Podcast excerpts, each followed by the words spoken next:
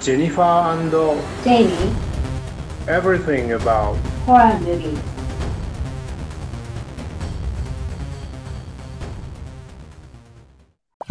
たくみさん、今日は第5回なんですけれども、前回の勝手にやり玉の回というのが はい。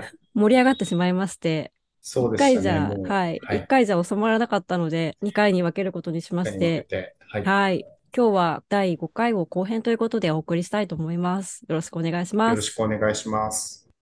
続いて、続い続 ていて、のやり玉に上がるのは黒沢清さんです。うーん、実はあんまりたくさん見てないんですけど、私もあんまりたくさんは見てない。そして見てもうんそんなに好きだと思ったやつがなくて、多分好きだと思った唯一の彼の作品はスイートホームですかね。おー。宮本信子と伊丹十三の。あれはなんか良か った。多分黒沢清だと思って見てなかったんでしょうね。多分見た時に彼の他の作品を知らなくて、うん。で大人の事情でソフト化されてない理由を作ったのもどうも彼らしい けど、あ、そうなんだ。なんかウィキペディアを見るとなんか、やつのせいじゃないかって思うんですけど、されるかしら。私は多分ね、最初に見たのはキュアだったかな。キュアの人だ、そうだ、そうだ。。うん、そうんそう。キュアって役所広司と、そうそう、萩原正人とか、萩原あと正子。あと、宇治吉剛とか出てたね。あ、藤木剛でしたね、あのうん頃ね。うん。藤木剛って、クイズ日本人の質問とかに出てた人かしら。NHK の。ロックミュージシャンだよね。あ、ロックミュージシャンなんだ、あの人。確か。確か本当になんか適当なことばっかり。思い出話みたいになって。私、あれはあんまりなん、なんで納得できなかったのかな。私もあんまりね、好きじゃない終わり方だなと思ったんですよね。今見たらもうちょっと好きになるかな。終わり方が多分あれもやっぱりすっきりせずに、うん結局何も終わってないで終わるよね。うんあとあの、優香が頑張ったうんカイロでしたっけ、あれもなんかちょっと私納得いかなかったんですね。どの辺に納得いかなかったんだろえ、だって優香何も悪くない じゃん。前世が悪いだけじゃん、前世がと思って。う。確かにそうかも。うん、納得いかないわねと思って、そ、そんな感想しかないのってダメ。それは別に監督のせいじゃない。日本ホラーの持っている何かのせいなのかな。カイロって小雪じゃなかった優香だったっけ優香だった。優香が出てきたやつ。カイロじゃないかも。いいね。リンネかな。あ、カイロじゃない。リンネだ、多分。リンネでもないか。あ、リンネですね。でも清水崇監督って書いてあるから、違った。黒崎清さん、濡れ衣ごめんなさい。じゃあ、あ、好きじゃないとか言ったけど、私、 うん黒、沢清実は結構好きなのかも。見てる見てる、知らないうちに。クリーピーとか見た GP 見た、結構好き。うんうんあと、散歩する侵略者も嫌いじゃなかった。あ、じゃあこれは、この人そんな嫌いじゃないわ。 あ、濡れ清水、衣。清水隆と勘違いしてた。そうそうそう。うん清水隆、三池隆、黒沢清って、全部私の中ではごちゃ混ぜになってるね。清水隆ね。そっか。今、やっときちんと整備されてきた。うん。まあ、いかに私が日本のホラー映画に、特に90年代から2000年代のものに興味を持ってこなかったかっていうのがよくわかりますね。うん。区別ができないぐらい気にしていなかったってことだから。で、それで知らずに見たクリーピーと発する侵略者が好きだったってことは、当然スパイの妻もどうせ好きでしょうから、まあこれホラーじゃないけどね。うん意外と好きかも。濡れ衣だった。っていうことが分かってよかったねっていう。はい、分かってよかったです。これはぜひ記録に取っておいてください。はい。あの、勘違いである作家を非難してしまうことがあるっていうことですね。難しいことですけれどもね。となると、うん。黒沢清はスイートホーム、クリーピー、散歩する侵略者が好きなので別にそんなに苦手とも言えないということが分かり、逆に清水隆があまりなのかしら。でも清水隆さんって重音の人だよね。いろんな人ですよね。だからう嫌んいじゃないと思うんだよね。私でもね、あの、新しい村、村三部作はね、ダメだった。裏。うん。犬鳴村とか、牛狩ああ、面白そうなんですけどね。まあ、それこそ、その、この前、した韓国の怪談の YouTuber の人が、最初はいいんだけど、最初はね、展開がね、って言ってたのと関係してるのかな。りああ、その感覚はこ、この間聞いてちょっと分かって、入り口はすごく期待するの、いろいろ。怖い設定がバッチリ決まってて、うん。さあ入っていくぞって言って入ってったら、ちょっと拍子抜けしちゃう感じはある。犬鳴村、樹海村、牛首村ですね。うん、そうそあー、そうなんだ。う。うん。あー、でも、呪音は好きなんだよね。うん、私も呪音はすごく好き。ってことは別に、清水隆さんが苦手ってわけでもないのかな。その作品とか扱ってるテーマがはまんなかったっていうことかもしれないね。ということで、じゃあ、日本の作家の方たちは無罪、無罪じゃなくて、はい私が無罪になっただけですね。他の方たちは、私は有罪な ので、デルトロ罪とマイク・フラナガン罪はちょっと起訴されちゃった。じゃあ、小島さんの挙げてくださった方に行きましょうか。 はい。フェデ・アルバレスさん。はい。この方の作品見てますか多分、えっと、アメリカで撮ったやつは見てると思う。あれ好きでしょ私ドントブリーズが好きそうそうそうそう。うんうん。ドントブリーズ1、2と、うんえっと、資料の、違う、あそうそう。資料の腹資料の腹渡渡のリメイクですよリね。メイク。うん。あとは、悪魔の生贄のレザーフェイスリターンズって一番あ、それ新もしいや彼つが。撮ったんだ。そうそう。あとは、クモの巣を払う女って、これは北欧ミステリー。あードラゴンタトゥーの女の続編そうそうそう。なかったことにされちゃったけど、この作品も。えなんでなんかったのなんかやっぱりいまいちだったのかな世界観がはまらなかったのかなあうーん、長編作を1、2、3、彼は今までに5本撮ってるわけだけど、資料の腹渡、ドントプリーズ1位に、蜘蛛の巣を払う女と悪魔の生贄レザーフェイうス、リターンズ、全部私はダメだった。 あー、本当に。だからね、ダメなんだと思う、多分。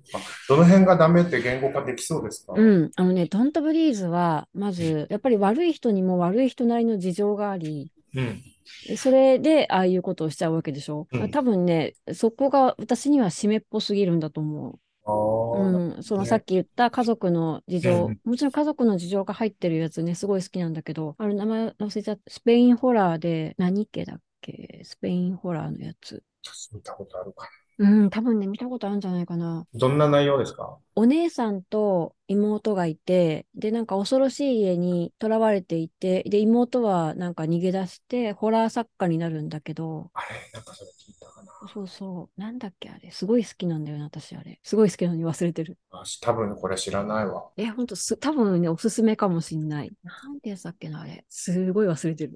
マローボーン家の掟それもね、好き。私見てないんだよね。あ、これもね、家族、完全に家族ホラーなんだけど、思い出したらまた言いますね。その、姉妹のやつがいて、それもね、家族の事情がいろいろ絡んでて、ちょっと悲しいお話ではあるんだけど、それは好きなの、すごく。うん。なんだろうね、温かい目線が全くなく、ひたすらひどい目にあって、なんとか命からがら逃げるとか、全然その温かみがないところが多分好きなんだと思う。そっか、私は逆にね、フェデアルバレスのその、まあ3つしか見てないからでしょうけども、うん。結構容赦ない人だなっていう印象なんですね。そんなに締めっぽい部分に私が目、目がいってないのかな。悪魔の生贄のね、レザーフェイスリターンズも、結局、あの、事情が明かされるじゃない彼のね、過去とかいろいあろ。そうなんだ。そうそね、またうん。ほら、あれよ。スラッシャーだから興味が湧かないもんだから、してないってやって。 履修してないの 単位取ってないです。ごめんなさい、みたいう私は多分悪い人とか、その悪いものがね、完全に悪くあってほしいの。な。あー同情する余地がないとか、もう徹底的に悪くて強くて怖くてっていう存在であってほしくて、うんうんちょっと脱線しちゃうけどね、007のシリーズで、ダニエル・クレイグのシリーズが私はあんまり好きじゃなくって、おー彼のね、過去がすごく描かれるのね。あー私生活の部分がすごく描かれて、なんかそこは別に見見たくないっていうか、いいんだ、そこは別に見なくていいんだけどなっていうところを見せられちゃう感じが嫌なのかも。多分今の世界のその、まあ、特に先進国の映画の流行で考えると多分裏裏のジメジメした部分を描く方が今っぽいんじゃないかなとは思うんですうんうん。だからこそあの RRR でもう突き抜けすぎてどうかなってる悪悪夫妻とかはすごい新鮮なんでしょうね。うん、なんかここか久ら々にね、はいあれはスカッとした。スカッとして悪だし、うでんそのみんなの深読みとかを読んでると、うん、深読みの中にスコット、英徳でしたっけうん、うん。ちょっとのその、なんか、これまでの歩みとかをこういろいろ想像するとこういう人なんだろうなみたいなのはもちろん出てくるから、きちんとキャラクターとしては構成されてるけれども、うんあえて映画の中には別に書いてないんですよね。そう、一切出てこないでしょうんでちゃんとあの、悪い人はひどい死に方をするじゃない。そうそ う。そうみんなの頭の中では何回殺されているのかしら、ファンの方 うん、なんかでも、あれがやっぱりね、あの彼もね、すごいステロタイプのああいう英国人のそういう支配階級のように見えて、やっぱり多分その裏にちゃんと作り込みがされてるから、そういうものとして見られると思うのね。で、それを一切表に出してこないっていうのはすごく良かったと思うけど、フェデアルパレスの作品とかは、割と悪い人にも事情がありっていうところが、こうね、うん浮かび上がってきた瞬間に、なんかちょっとはいはいって気持ちになっちゃうのかな。絶対役としては書いてないですもんね。うドントブリーズも。ん。そ私ドントブリーズに関しては、1に関しては特にですけど、ミレニアル世代の若造ってとんでもねえなと思って、う。 そうだよね。私ね、そうちょうどあの頃にから意識的にその映画を見始めたん、アメリカ映画のコラを見、見てたような気がして、うん。 2010年代の15年より後ぐらいからかな、あの頃のアメリカホラーを見るともう、ことごとく若造がダメなの。なんて言ったらいいのかな。まず特徴は親との関係がものすごく薄いんですね。なんか虐待されてるとかいうわけでもなく、じゃあすごく仲悪いかって言ったらそうでもなくて、表面的にはうまくやってるけど、親は子供のことがわからないし、うん。子供はもう親とか社会とかに、まあ、何、権威という学校とか、そういうものにけ魅力を見出さず、ジーンズを履いた億万長者みたいな、なんかその、Facebook 作った人とか、うんうん。なんかああいう自分で何かビジネスをやってや、や、やれちゃうんだみたいな。で、それでうまいこと親からなんか、親を騙してこう、物も取るし、でも、表面上はうまくやってる。で、親は親で子供のことがわからない。子供が変、とんでもないことやってるのに、ああ、いいんじゃないって言ってしまうリベラル親みたいな。そう。私たちの時とは時代が違うから、みたいなね。そうそうそうそう。理解だけはあるっていう。うん。で、YouTuber になって誰かの家に侵入したり、窃盗をしたり、あるいはもうおかしいの。倫理がおかしいの。窃盗して、えっと、儲けて、儲けたらこの仕事から足を洗ってカリフォルニアに行こうとかでうしょん。。そうそうそうそう。浅はかなの、すごく。うん。バカにしてんのかと思って。それでいて当然うまくいかないと書かれるから、うん。ここはまあいいんだけど、うん。あとはね、びっくりしたのは、カムガールとかも結構びっくりした。彼の作品じゃないですけど、動画配信でソフトポルノをやってる女の子の映画で、うネんットフリックスの。で、彼女はですね、ソフトポルノ配信でもう自分で家を借りられるぐらい収益を上げとるわけですよ。おーでも家族には何の仕事してるか言ってないの。うん。でもそんなんバレるじゃないですか、そのうちバレる。まあそれはホラーだからちょっとホラー要素が入ってきていろいろ起きて、まあ作品としてはそんな面白くないんですけど、私が面白いと思ったのは、そのあの世代の、要するに今の私たちぐらいの年齢の親って、こういうもの、アメリカではこうやって描かれてるんだっていうのがね、とにかく子供に対して注意ができない。そんなさ、ポルノやって儲けて、しかもちょっとトラブってるみたいなことを母親が見たときに、うん。あなたすごく綺麗だったわよって言っちゃうのね。怖っ。と思って、まず私そこで時間が止まって、弟さんの方がもっとまともで、もうお姉さんと一切口聞かなくなるんですよ。私それが普通だと思う。あとまあこれちょっとね脱線ですけど、13の理由ってありましたよね、ドラマ。10代の自殺のうことん。うがん。私あれを見ててもやっぱりリベラル親だなって思あっあ、ちゃ。そううだね。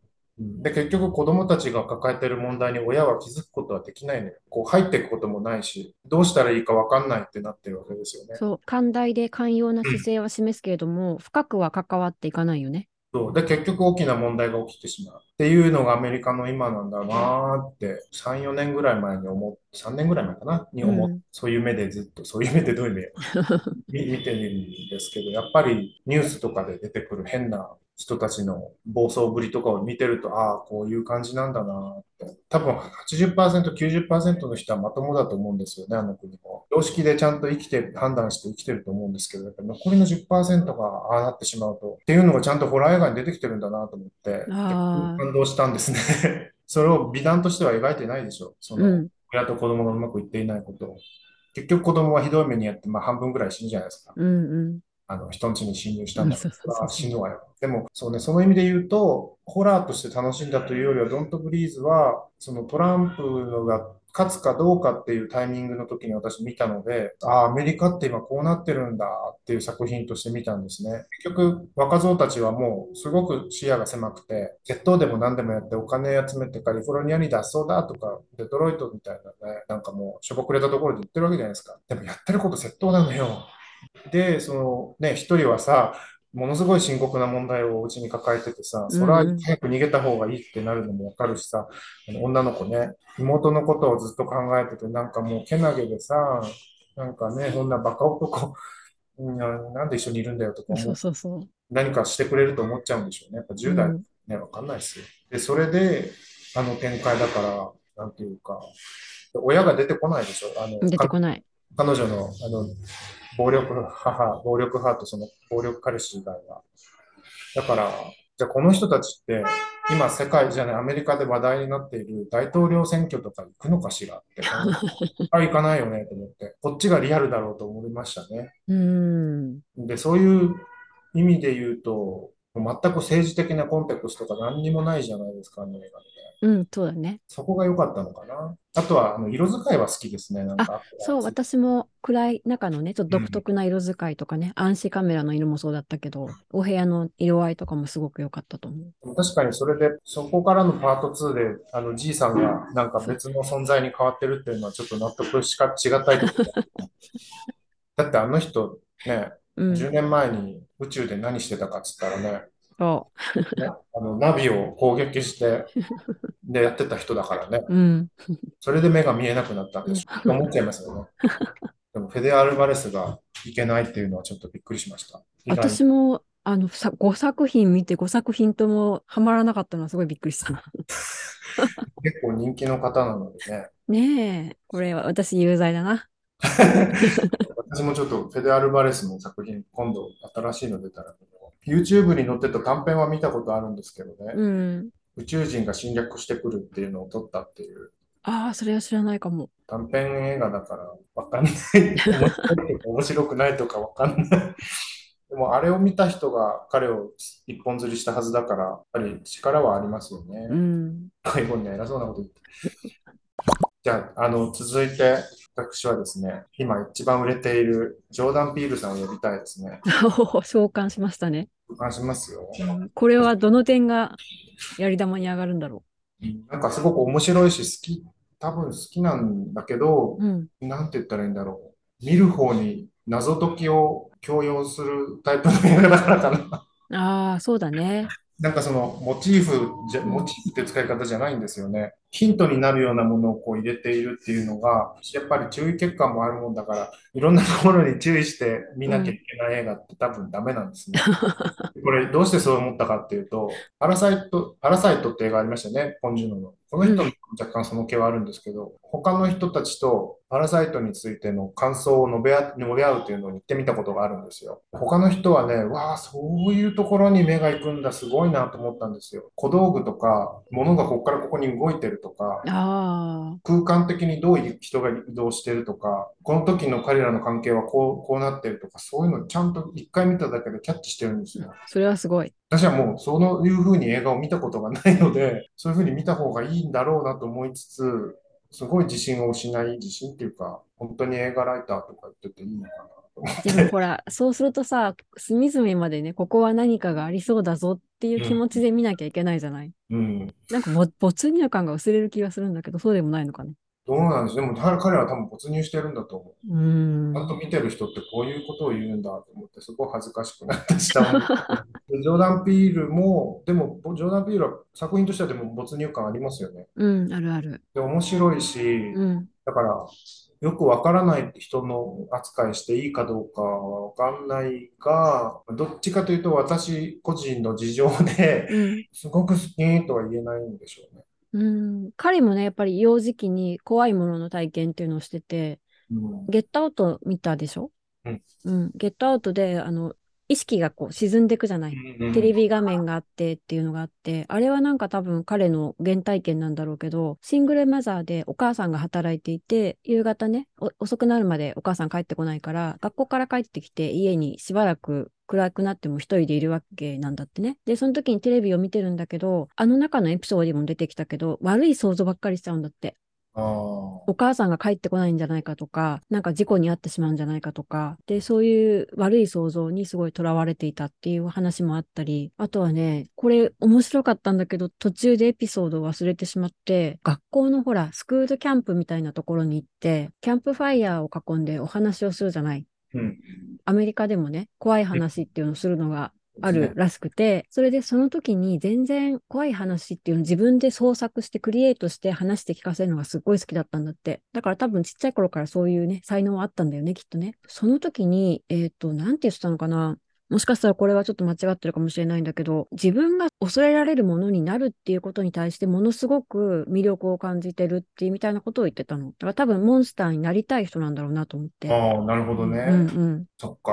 ううん。ちの人なんだ。うん、そっちの人なんだと思って。の人とか言ってね そうそうそう。ね、こんなね、ジョーダン・ピールのさ、うあん、の、明日の読本をそう。作ったにもかかわらず、この関心の低さって、私は、こういうとこなんでしょうね。多分ね、関心が低いの、とにかく、ジョーダン・ピールに関しては。作品は好きなんだけうど、んた、楽しんで見てるんだけどね。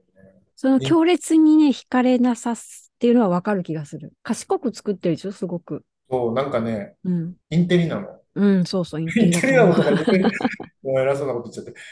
3回ぐらい見て、いろいろ気がつくところがあるっていうのは、いい映画だと思うんだけど、どういう映画作るんでしょうね、これからね。これからね。でも、ノープはすごく良かったよね。うん、そうね、そういろいろなことを考えなくてもいいっていうふうに自分をリセットできた映画かもしれまそうせそうそんね。う。それまでがいろいろね、結構ドロドロしてたでしょこの後どんな映画撮るのかなっていうのは、ある意味で心配っていうといけないけど、もうどんどんそっちの方に傾いていくのかなっていうような感じを持ったけど、ノープで持ち直したっていう言い方は変だけどね。本当にやりたいのはこっちなんだなって、そうそう、エンタメの世界にちゃんと帰ってきたと。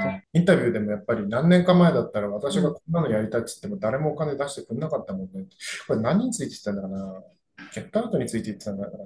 であも、インタビューでそれ言ってましたけどうね。んなんとも、あ、ブラムハウスですね、どれも。うん。うんど。まあそうかな。うん、そうかもしれない。あでも、ブラムハウスだったら絶対売れると、大体のクオリティは、やっぱりジェイソン・ブラムさんのその嗅覚は鋭いのでう、んうんその都度その都度のその最大瞬間風速を捉える力は本当にすごいと思うから、その時代のというか、今を捉えてる、今の流行を捉えた映画ではあるんでしょうね。うんうん。で、その、これから何を作るのかが、うーんっていう気がする。私が最後に取り上げたいと、あ、もう一人いるんだけど、アリアスターさんも実はちょっとそんな感じがして、ああ何。作るんだろう、この人、これから。新しい作品がもう終わったのか、まだ撮影中なのかわかんないけどね。 4時間とかって書いてありましたよね。うん。本当に4時間も見せられるのか な。確か、ね、アリアスター、アリアスター読本の中のでうん取り上げられている、その彼の短編の過去の作品の長編化ですよね。っていうふうに言われてるけど、どうなんだろうなと思って。本当かわかんないのかな。うん。ボーっていう作品がそうそで、私がね、それでう。うん。何かを書かせてもらって、書いてもらった。でもなんか本当意地悪い人だなと思って、そう。あの、人のね、嫌なところをすごく怖く描うんあれもね、注意欠陥障害っていうとあれだけど、不安症とか、その、うん人のどうしても克服できないところを、これでもかとばかりにチクチクいじめてくるそ。うそうそうそう私も、まあ、たまたまあの、あれを私は引いたような気がするんですけど、私もやっぱりちょっと注意欠陥とかがあるから、うん。あ、これ時々考えても怖いなと思ってることがそのまんま出てると思って、だって鍵を開けようとして、あれ入らない、間違えた、間違えた、これ1時間続けたら絶対頭狂うと思うん ですよ。でも可能性としてはありますよね。あとね、刺すといたはずなのになんかなくなってたとか言そっうたそらうねそうそう、物がね、どっかうん注意欠陥は ね、あの、怪奇現象が日常的に起きますから、物がない、どこに行った、悪魔の仕業だ、みたいな。まあ自分の仕業なんですけど。で、それで、うん、そうだから、アリアスターさん、ね、ヘレディタリーも良かったし、でも私はヘレディタリーは完全に彼に騙されたので、もう彼がいい人と思うことはない けど、なんか、お家で大変なことがあったんだろうなと思って見てたのに、何とか言ってね。うん。なんかそういうところあるんですよ、あの人ね。うん、人様にしてもなんか、ほれほれっていう感じで。でもやっぱり絵も綺麗だし、うおん、話も上手だし、すごく優れた人だとは思うけど、あのノリでずっとはいけないような気がして、そうだね。そのうち飽きられちゃうんじゃないかうな。ん、あ、またあれねってう。ん、なんかいっそホラーじゃないのを撮ってもいいのかなとう思ったり。ん、彼がホラーじゃないの撮ったらもっとえげつないのか な。なんかヘレディタリーも、ぶっちゃけ何が嫌だったかって、怪奇現象よりもその家族の描写ですよね。そそうそうそうそう。れもやっぱりリベラル親と行方知れずの、心が行方知れずの子供、10代の子供っていうのがはっきり出てましたもうんんね。うんうん。まあ、演技もすごくうまかったっていうのもあるけど、あなんかの、私、あの描写がすごく嫌で、あのお兄ちゃんがさ、妹の首を跳ね飛ばした後に、もう朝までベッドで寝ちゃうじゃない、うんうんうんうん。あれがもうすっごく嫌で、なんか、うんうんそうそう、わかるじゃないあの逃げたくなる気持ちとか、うん、そこがね、すごい、ああいう意地悪さだよね。うん、うまいっていうか、いほい、すらほらごこうだろうっい、つそうってそうね、そうそ優しくないんですよね。う。うん、だから天の弱的なセンスはすごく感じますね。普通だったらほら、お母さんにさ、もう大変な事故があってとか、もう泣き崩れてお母さんにね、なんか相談したりして、お母さんもじゃあってなるんだろうけど、そない、ないもんね、一切ね。そこがやっぱりうんリベラル親とリベラル子供の今うのん。感じがよく出てるんじゃないかなと思ったんですよね。あとほら、ミッドサマーはさ、大学生たちが不思議の村に行くわけじゃないあの大学生たちも今時の子たちだよね、ものすごくね。うんなんか勝手ですしね。うん。ものすごく人生をイージーに、まあ生きてきたんだろうけ ど。こんな感じしますよね。だからこんな目に遭うんだよ。うん。うん。キャリアスターさん、どんな目に遭ってきたんでしょうね、今までほんとそうだね。相当な目に遭ってますよ、あれね。うん。ドロドロしてる人なのかな とか言って、言っちゃいけないけど、意外とじめってる人なんでしょうね。あの、アリアスター短編読本を作るときに、メールをね、何回かやり取りさせてもらったけど、本人はめちゃくちゃいい人で、多分、うん。ものすごく丁寧な人だし、苦手なことっていうのがすごくいっぱいあって、うん。お手紙とかに、メールとかにすぐお返事するのが苦手なんだって。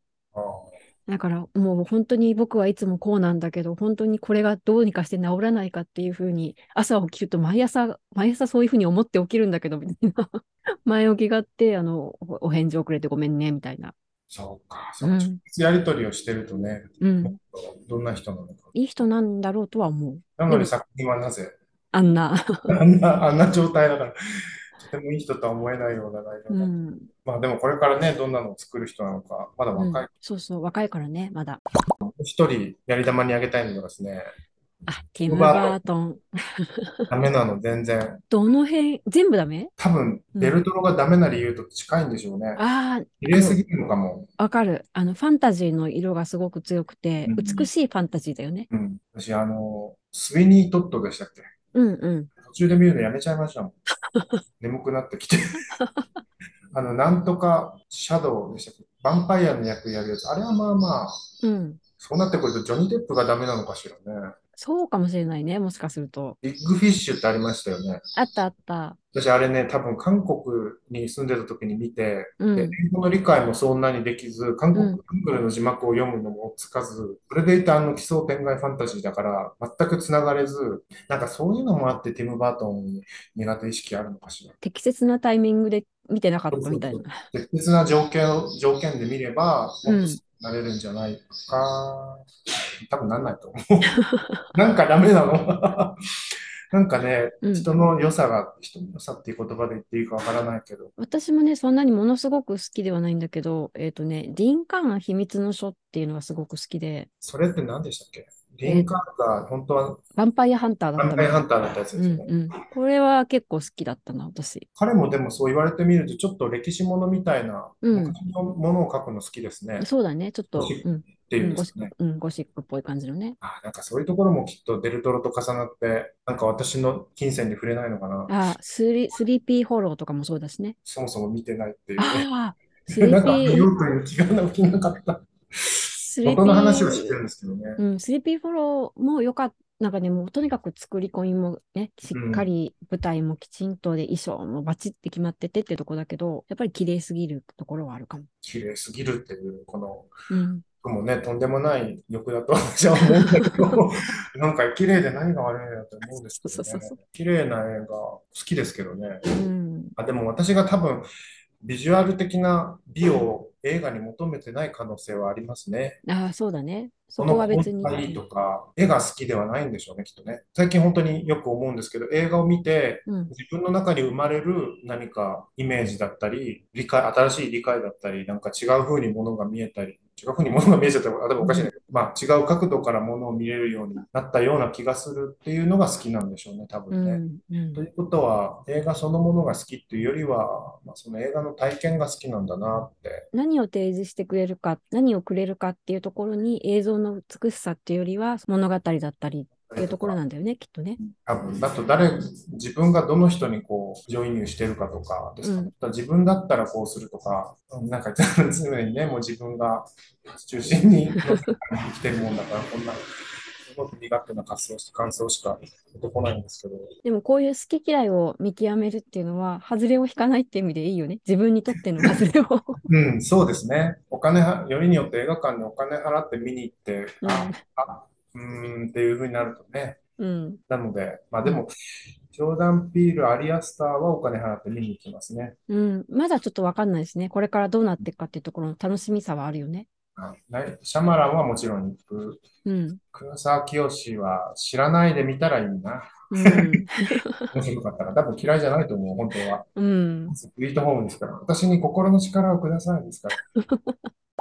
あの、スイートホームって、やっぱり、あ、これ、アジアンホラーのところで取り上げればよかったね。そうだね。スイートホームね。うん、あれはなんか、ね、子供の時のその、プロモーションだと、アメリカ風、ハリウッド風に撮られた日本の本格ホラーって売られてますよね。そうそうそうそでもやっぱり、モチーフはもちろん日本の女幽霊う。うんのうん。 少年でしたし、あと面白いなと思ったのが、私に心の力をくださいっていう言い方が面白いなと思ったんです。おー。アメリカの映画だったらそれはラブじゃないといけないと思うんですよ。いやそうだね。でも心の力っていう言葉で言ってう、愛という言葉を使わなかったっていうのがうまいなって、うまいのか、なんか結果的にただそうなっただけなのかわかんないんですけど、うんでも日本のとアメリカの決定的な、ああいうタイプの映画のスーパーロマンチックホラーって書かれてましたよね、子供のあ、そうだね。うんうん。それにもかかわらず、ラブという言葉が全然出てこない。まあ、行為としては出てくるけど、うんうん。あれあ、ラブに該当するものが。でも言葉としてそれを言わないっていうのは、なんていうか、ああ、そういうとこが違うんだなって。助けを求める場所がそ、そっちじゃないってことね。うんうん。どうしてかというと、まあ、幽霊だもんね、相手うが。んうん。で、人間ですから、とても事情があって怒ってたり、悲しんでたりしている人だから、そういう人に向かって、 ってね、静まれっていうのは、やっぱり相当な気合がないと勝てないですよね。うん。人の考え方なら。ラ愛ブのじゃないですかね愛の力ではないね。うん。その意味で言うと、ああ、やっぱりよくできたホラーうん。だな。ね、あの、今更ですけど、アジアホラー、日本ホラーの、そういう意味で言うと、やっぱり、真髄をついたうん。のかしらね。久しぶりに見てみたいけどね、ちょっとなかなかハードル高いよね、この映画を今見るのは。あ、でも、あうんの、あ分かったでしょ分かった。どうやって私が見たか分かってたよ。分かった、分かった。うんみんなが見れるあれだよ。うん。ね、みんなが見れるやつね。そう、しかもね、英語の字幕までついてる。すごい。素晴らしい。だからもう相当な人に見られてるっ ていう。そうだよね。じゃあ、媒体、媒体化するといいね。ね、本当にね、清さんが心を入れ替えて心の力をもらったんじゃないかと思う。そんなこと言っちゃいけないの かな。ウィキペディアに書いてあることを本当に信じてはいけないよね。うん。竹見の言動インド映画事情。武見さん、今日のインドネタはどんなものでしょうかえーと、もうこれ自分でノートに書いてしまったものなので二番煎じ的なんですけれども、ボリウッドの映画で最近、ボーンブーブーツといううー映画が公開されました。はい。これがですね、ポスターを見たら誰でもわかるゴーストバスターズの何とも言えない本案みたいな作品なんですね。へえ。まあ、ボリウッドって最近ちょっとインドの中では他の言語圏の映画があまりにも元気がいいので、ちょっと霞んじゃってるところがあるんですけど、うん。まあ、本作もですね、フォーンブーツもまあ霞んじゃうタイプの映画だなとは思ったんですね。うん。フォーンブースっていうと、あの電話ボックスのことですよね。うん。ブーツという言葉がヒンディー語で幽霊って意味なんですね。おお、だから電話幽霊という意味になあ、ってい面て、白い。フォンボーって、なんか若い、脱いだらすごいんですみたいな男2人がですね、一緒に住んどるわけですよ。うん。で、もうあのすぐ脱ぐの。で、無駄に、親友同士でね、一緒に住んでるってとこでもうほら、ちょっとうん。不要度がね、あるうでしょん。。香る香る。で、で、一人はですね、あの、ガリーボーイで、ラッパーのシェール、なんだっけ、シェールか、をやった、うん名前がいつも覚えられないんですよ、この人。シダート・チャートル・ベディです。が出ててですね、あの人ってやっぱりこう、なんていうか、見た目に湿度が高い人なんですね、すごく。なんかぬめっとしてるんですよ。で、もちろん登場の最初のシーンから、まあ、ベッドシーン、ベ ッドシーンとか言っちゃいけない。あの、親友とね、二人で寝てるって、あ、違う、寝てるんじゃない。もういきなりシャワーシーンから始まる んですよ。わ、濡れてる。うん、シダントの。こうやってシャワーってこうやって、うん。シャワーだからね、ホラーだから、うん水が真っ赤になったりするわけですよ。それで、ギャーって言って目が覚めるっていうとこからなんですけど、うん起きたら彼はもちろん服着てないんで すね。パンツだけ。で、隣のベッドで、あの、親友が寝てるって言って、親友はちゃんと服着てる。ここの目線で見てっていいのかわからない映画で すけど、とにかくですね、その若い男2人がですね、えーと、はっきりとその性的な役割を担担っている作品なんですね。うん。この物語としてはですね、その2人がゴーストバスターズをやろうっつって、それで父親から借りた金を返そうとするわけですよ。うん。で、なぜか彼らは幽霊が見える。幽霊退治をすると。で、そこの前、その前に、女幽霊のですね、ラギニという幽霊が現れるんですね。うん。で、それを演じたのがですね、カトリーナ・カイフというボリウッドの女優です。でカトリーナは、えっと、多分今、日本でやっている、人生は二度、二度ないですかね。ああ、なんかあったかえっかもしれないと、。はい。みんなが好きなリティク・ローシャンが主演で、そのはっきりとその添え物として出ているカトリーナっていう。で、カトリーナはですね、イギリス人とカシミール系インド人の間に生まれたんだったかな。それで、イギリスで育ってる人なんですね。すごいお綺麗な方ね。ものすごい綺麗でしょ。うん。で、踊りがすごく上手なんですね、これで。おーだけど、彼女が今までやってきた役って、みんなが覚えてるやつは、アクシャイ・クマール、リティック・ローシャン、サルマン・カーンとか、とにかくその、20歳ぐらい年上のおじさんたちの相手ヒロイン役ばっかりなんですね。気の毒。うん。うん例えば、サルマン・カーンの相手とかきつくないかみたい な。アクシャイ・クマールでもだいぶきついのに。で、リティック・ローシャンは顔がいいとはいえ、やっぱりね、うんだいぶ年上だから、それでヒロイン役か、みたいな。で、私、個人的にはですね、あんまりカトリーナ好きじゃなかったんですね。それはなんでだろなんか興味が湧かなかったのう。。あ、なるほどね。それは彼女のせいじゃなく、うん。やっぱりやってた役のせいだと思うんですけどう、んうん。こう、ダンス、ボリュートのダンス、映画ダンス曲をこうやって検索すると結構彼女出てくるんですね。おーなのでヒット作にはいっぱい出てる人なんですね。うん。でもやっぱりどうしても男が主人公で、そのヒロインみたいな。どう見ても年齢差が20歳ぐらいあるんだけど、なぜか結婚しちゃうみたいな。なぜかつがっちゃうっていう、そういう、 なんかちょっとね、ああ、ボリ、ああ、ボリウッドっていうか、ああ、インドっていう感じの、その象徴みたいな人だったんですね。やっぱり、その、女の人が主人公の映画っていうのがどうしても少ないんですね。うん。で、特にその娯楽、でっかい大作娯楽映画系の中ではほとんどないんですね。で、そういう中でですね、その女幽霊をカトリーナ・カイフがやって、こう彼女が真ん中で後ろ二人にそのセクシーとかぬめったその若い男二人がくねくね踊ってるっていう図がですね、うん。なかなかの快挙だと思ったんで すね。しかもいいなと思った理由のもう一つはですね、カトリーナ・カイフって髪の毛をこう長いので、こうやって分けてる髪型だったんですね、いつも。うん。でもですね、フォンブースでは前髪作って帰ってきたんですね。ああ、すごい。面白い前ね。髪っていうのがね、シェールを思い出すんですよ。ああ、私今ね、ビジュアル、そのポスター見てるけど、あ、確かに。なんかシェール味が出てきたでしょうん、すごいシェールっぽ そい。うするとね、ちょっと好きになるんですね。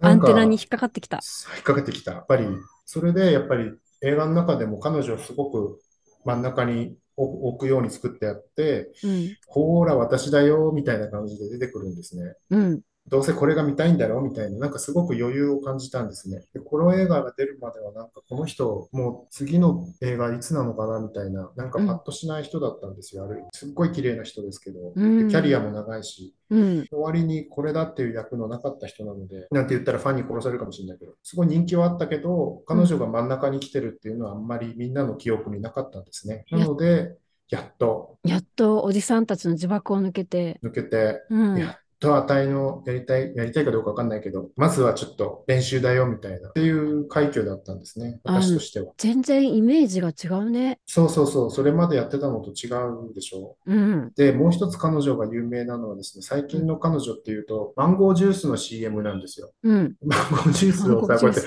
スセクシー顔で、あーって言って飲むっていう、 ただそれだけの、で、なんかこう、ブツブツ言うてるんですね、セリフを。うん。で、それをですね、映画の中で自分でやっちゃったんですよ。あ、そうなんだ。うん、そこがすっごい面白くて、みんなも笑ってましたけど、うん。あ、じゃなんかじ本当にか貫禄と余裕があるね。こう自分をセルフパロディにして、急にそのね、なんかキッチンのシーンで、うんなんか彼女はそのゴーストバスターズ2人に何かやってほしいことがあって、うん。しつこくお願いはするけど、拒否されるんですね。うん。で、その時に、うんなんかマンゴージュースを飲み始めて、こうやっていきなりこうコマーシャルの真似を して、そしてスースッとその男の子の一人がぼーっと見ちゃうっていうくだりがあって、なんかそういうセルフパロディっていうんですかね。うん。役者の面白さを使って映画の形を作るっていうんでしょうか。うんなん。かそういうものが見えたのが、私としてはすごい好きだったんですね。ああ、面白そうね、これすごく。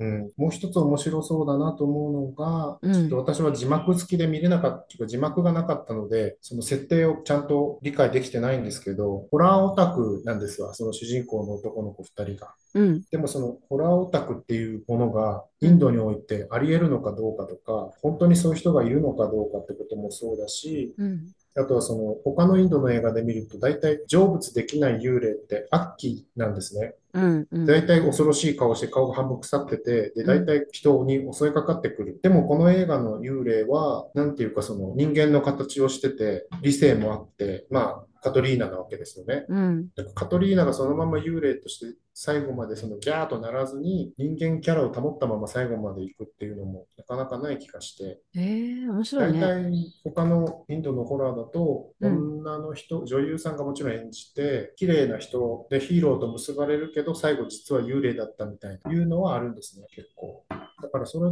もちょっと違うし、だから黒魔術の使い方とかですね、うん。エクソシズムの、その、要するにゴーストバスターズとはいえ、インドの場合は、人に取り付いた幽霊を追い払うものなんですね。うん。で、それってアメリカのゴーストバスターズとちょっと違いますよね。そうだね。違うね。脈脈絡が。ミクラクが。うんうん。なので、その、やっぱり、どうしてもエクソシズムとして、そうやって、ゴーストバスターズというのが出てくるっていうところの意味であったり、まあ、いろいろ細かいところを見るとですね、面白そうなところはあるんですね。研究的には。うんうん。なので、いつか英語字幕で見たいなと。この作品は劇場でやってたのはい、劇場で。劇場まだやっで。てるのかな、んもうやってないかな、なんかね、個人的にはすごいヒットしてほしかったんですけどね、なかなか、なかなかとかテー言っマて、的にもちょっと難しいのかな。うんまあ、お笑い映画なので、みんな軽いコメディとしては楽しんで見てると思うんですね。なんか、セリフも結構面白かったみたいなので、うん。みんなよく笑ってましたし、なのこういうので、も日本入ってくるといいんだけど。 そうですね、うんカトリーナがこうやって、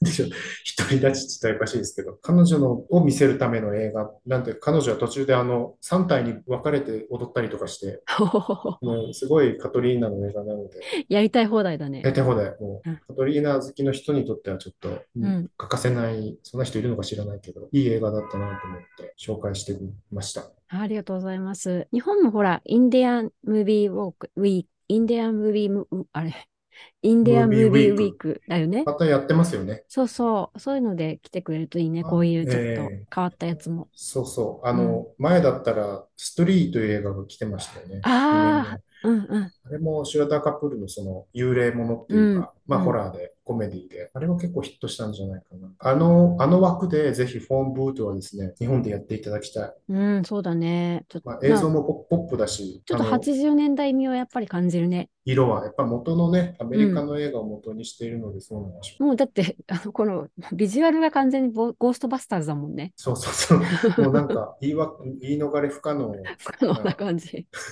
で、もう一つこの映画、そうだ、もう一つ言っておきたいことうんうんえっと、インド映画として、こういうタイプの娯楽映画の中で、うん。ドラッグっていうのが面白いものとして使われてたんですね。あ、そうなんだ。で、彼らが自分に自作したと思われる合成ドラッグなのかな。それをこうやって面白くて楽しいものとして見せてるっていうところが、うん。インドの中、まあ、ボリウッドの映画の一番進んでるところでもあるんでしょうけど、ちょっと意外な気がして、うん比。較的そういうのには厳しい国だと思うんですね。で、映画の中でドラッグを描くときは、大体非常に悪いこととして書いてるんですね、ボリウッドの映画では。私が見た限りでは。でおそらくボリウッドでドラッグをそうやって書いてるっていうことは、他の言語圏の映画ではもっと悪く書くか、もう一切触れないか。今やってるマスターって映画ありますよね。見ました見ました私見てなくて。見ましあれどうでしたあれ覚醒剤かなんか関係しますよね。えっと、おそうですね。あの、お酒とかもすごい飲む人でっていう。で、それがやっぱり悪い、うんマイナスのイメージで捉えてますよね。そうそう、マイナスのイメージで、はあのドラッ、グそのも人、その人をこうダメにしてしまうというか、ん。破壊してしまうものとして描かれてますそうよそうね。。ドラッグって出ました。ドラッグも、はい、出てますね。やっぱり。となると、その、非常に悪いものなんですよね。うんうん。それの一方で、その、今作はその、ドラッグっていうのを面白い、楽しいものとして、はっきり描いちゃったので、おーそこがですね、ちょっと、やっぱりボリウッドが何かの時にはすごく攻めてくるのはそういうとこなんだなとう思って、ん。伝統とか保守性とかいうものに対する挑戦っていうのはもあるんですよね。いいことかどうかわからないけど。もしその見た人の反応とか、うんなんかそういうものがあったらまたちょっと教えてもらいたい、これ。ざっと見た限りではなんか、うんうんまあ軽いコメディねっていう表しかないんですね。真剣な反応としては多分出てこないんじゃないーうかな。ん。もしかしたらドラッグってわからないって見てるのかも。なるほ ど。でも目の色が変わったりしてるので、うん明らかに あ、その、しかもドラッグをやって、車を運転してる時にドラッグをやって手放し運転しちゃうんですよ。あ、もう完全に決まってる感じですね。決まってて、決まってて、それで別のなんか幽霊を車で跳ねちゃうっ ていう、ひどい展開につながっていくんですね。これうんどう収集つけるのかなと思ったけど、ドラッグに関しては何の収集もなくて、例えばドラッグの力で幽霊が見えるようになったとか、そういうわけでもなさそうだったから、ますます何のためなのか。コメディとして描かれてるんだよね。コメです、100%。うん。だからその変な行動とか面白おかしい状況を作り出すようなアイテムとして使われたそうそうったそうのかなそう、そう使われてるっていうこと自体がとてもインドの映画としては珍しいよううな。ーん。それすごい面白いですね。なので、それに近かったのはあれですね、ホラーは。えっと、ゴーゴアゴン、あ、えー日本のタイトルは、インド・オブ・ザ・デッド。あ、ありましたね。インド・オブザ・デッド。あれはドラッグが使われてるんうですよんね。うん。そうそうで、そうドそラッグう。でゾンビになっちゃう。そうそうそうそうそうそう。だから、あれ以来のドラッグコメディ絡みなんですかうね。んってことは、ホラーにしなきゃいけないのかな関係ないような気がするけど。まあ、でも普通の作品で描いちゃうとやっぱりシリアスになっちゃうもんね。ドラッグとなか、らね。ざるを得ないでならしょざうるを得ね。ないもんね。面白いね。そのドラッグの使われ方というか描き描き方みたいなものが意ね。外だったんですね。うんそれなくてもいい描写なのか面白い。ありがとうとごいざういとまころすで。した。はい、ありがとうございまし。た。けみさん、次回ですけれども、どうしましょうかね。何についてお話ししましょうか。何そうですね、なんかうんパッと言われて急に。前、あの、うん小島さんおっしゃってた、ボディーホラーでしたっけボディホラーとか、あとはなんにかつい、て祝祭ホラーとか、あ、そっちもあった。うん、儀式系が絡むものとかね。でも今日話を聞いた家族ホラーっていうのも面白いと思うし、だってほら、今時の家族ホラーは絶対老人は切り離せないじゃない。あの多いですよね、老人。そう、家なんででしょう族、ね、家族ホラーになると、やっぱり老人出てくるよね。うん。うん。じゃあ、家族ホラーについて取り上げてみましょうかね。うん、なんかポルターガイストとのそのね、うん武見さんがさっき言ってた80年代のアメリカの家族像がちょっと見えてくるっていうところとかあとはその近年多い老人ホラーそこの比較みたいなものをちょっと考えてみましょうかい。いですね、そうしまはしょ。、いう面白いと思家う。う族んで、すね。はい、今週はこの辺ではい、終わりにいたしましょうか。はい、終わりましょう。じゃあ、ありがとうございましたあ。りがとうございました。